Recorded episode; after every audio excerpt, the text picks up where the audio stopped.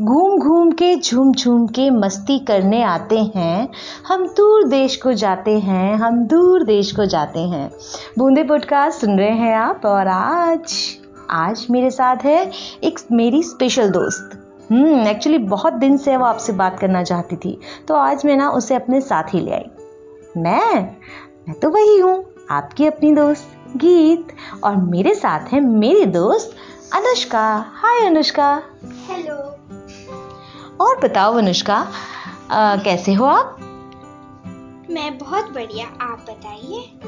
हम्म हम भी बिल्कुल ठीक हैं और जैसा कि हमारे प्रोग्राम का नाम है घूम केतु और मुझे पता है कि तुम पिछले महीने दुबई घूम कर आई हो तो कैसा रहा वहाँ का एक्सपीरियंस हाँ मैं पिछले महीने दुबई घूम कर आई हूँ। वहाँ पर मैंने बहुत एंजॉय किया बट इस बार मैंने यूके का वीज़ा लगवाया है। तो मैं बहुत परेशान हूँ कि यूके के वीज़ा से मैं और कंट्रीज़ की एंट्री कर सकती हूँ।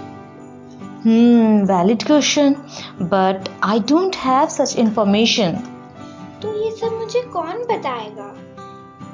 कहीं ऐसा ना हो कि मेरे साथ कुछ मिस्टेक हो जाए। ओहो क्यों परेशान हो रही हो? ऐश्वर्या है ना?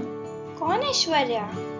अरे हमारी घूम के तो की घुमक्कड़ दोस्त जो हमें घूमने घुमाने के देती है टिप्स।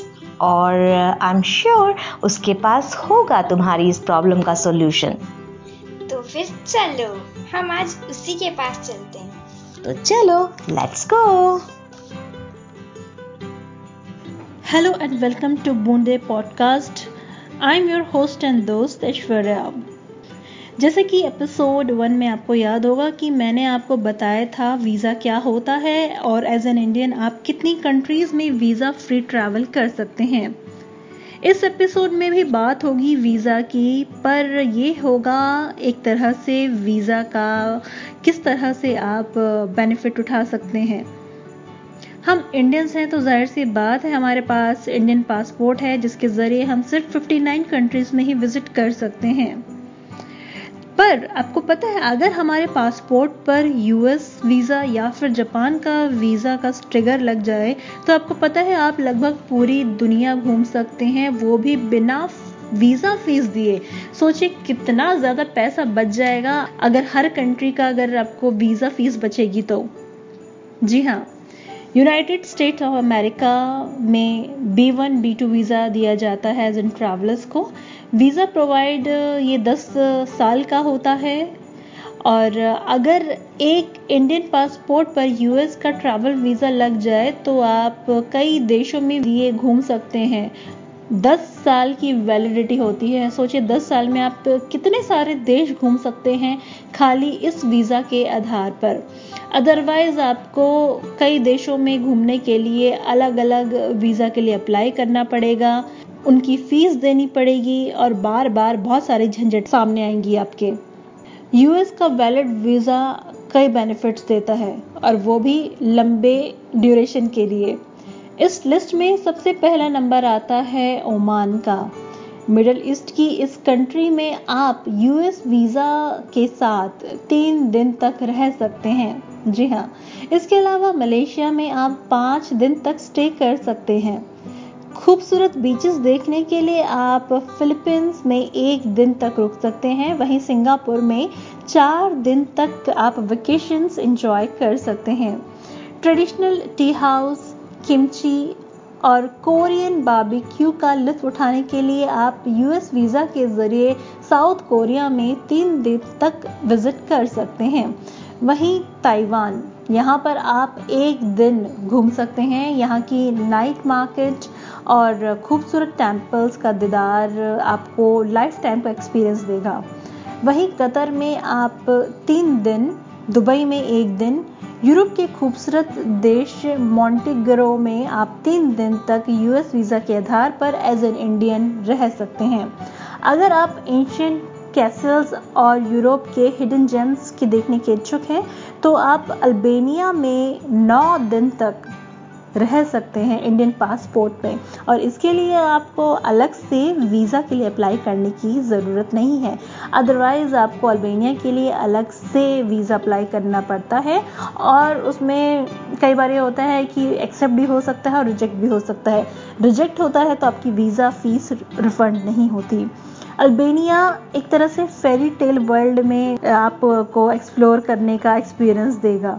वहीं बॉस्निया में आप तीन दिन तक एंजॉय कर सकते हैं। सल्फ़र बाथ या फिर ब्लैक सी में डुबकी मारने के लिए आप जॉर्जिया में नौ दिन तक स्टे कर सकते हैं। मैकडोनिया में एक दिन, सर्बिया में नौ दिन टर्की में एक महीना, मैक्सिको में 18 दिन, सेंट्रल अमेरिका के हॉन्डस्ट्रैंड में नौ दिन, बेलीज में तीन दिन कोस्टारिका में तीन दिन एल सेल्वेडोर में नौ दिन गिटमेला में नौ दिन, पनावा में एक साल, क्यूबा में तीन दिन, अंजनगुआ में तीस दिन, अरूबा में तीन दिन। आप यूएस वीज़ा जी हाँ खाली यूएस वीज़ा के आधार पर रह सकते हैं। अब आप खुद सोचिए, एक यूएस वीज़ा के ज़रिए आप पूरी दुनिया एक्सप्लोर कर सकते हैं। वो भी बहुत ज़्यादा खर्चा बचा कर जी हाँ क्योंकि अगर आप सिंपली एक कंट्री के लिए भी आप वीज़ा अप्लाई करते हैं तो कम से कम वहाँ पर छः हज़ार से दस हज़ार तक की वीज़ा फ़ीस लगती है। ये सिर्फ़ एक कंट्री का है। अगर आप 10-12 कंट्रीज़ में सो, आ, सोच रहे हैं जाने का तो सोचिए कितना ज़्यादा आपको वीज़ा फ़ी पे करनी पड़ेगी। लेकिन वहीं अगर आप यूएस वीज़ा के लिए अप्लाई करते हैं तो वो 10 साल तक वैलिड रहेगा। और इतनी लंबी ड्यूरेशन में आप कई देशों में घूम सकते हैं बिना वीज़ा फ़ीस दिए, बिना क्लियरेंस के, बिना एप्लीकेशन दिए बिना एम्बेसीज के चक्कर काटे तो एक वीज़ा अप्लाई करने के लिए ढेर सारी झंझटें होती हैं। कई डॉक्यूमेंटेशन आपको दिखानी पड़ती हैं।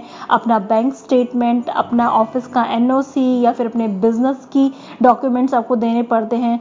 तो खाली यूएस वीज़ा और जापान वीज़ा का स्टिगर लगने से आप कई तरह की झंझटों से मुक्त हो सकते हैं और ढेर सारा पैसा बचा सकते हैं। फ़िलहाल अपनी घुमंतु दोस्त ऐश्वर्या को दीजिए इजाज़त। नमस्कार। वाओ मज़ा आ गया गीत। तुमने तो मेरी प्रॉब्लम ही सॉल्व कर दी।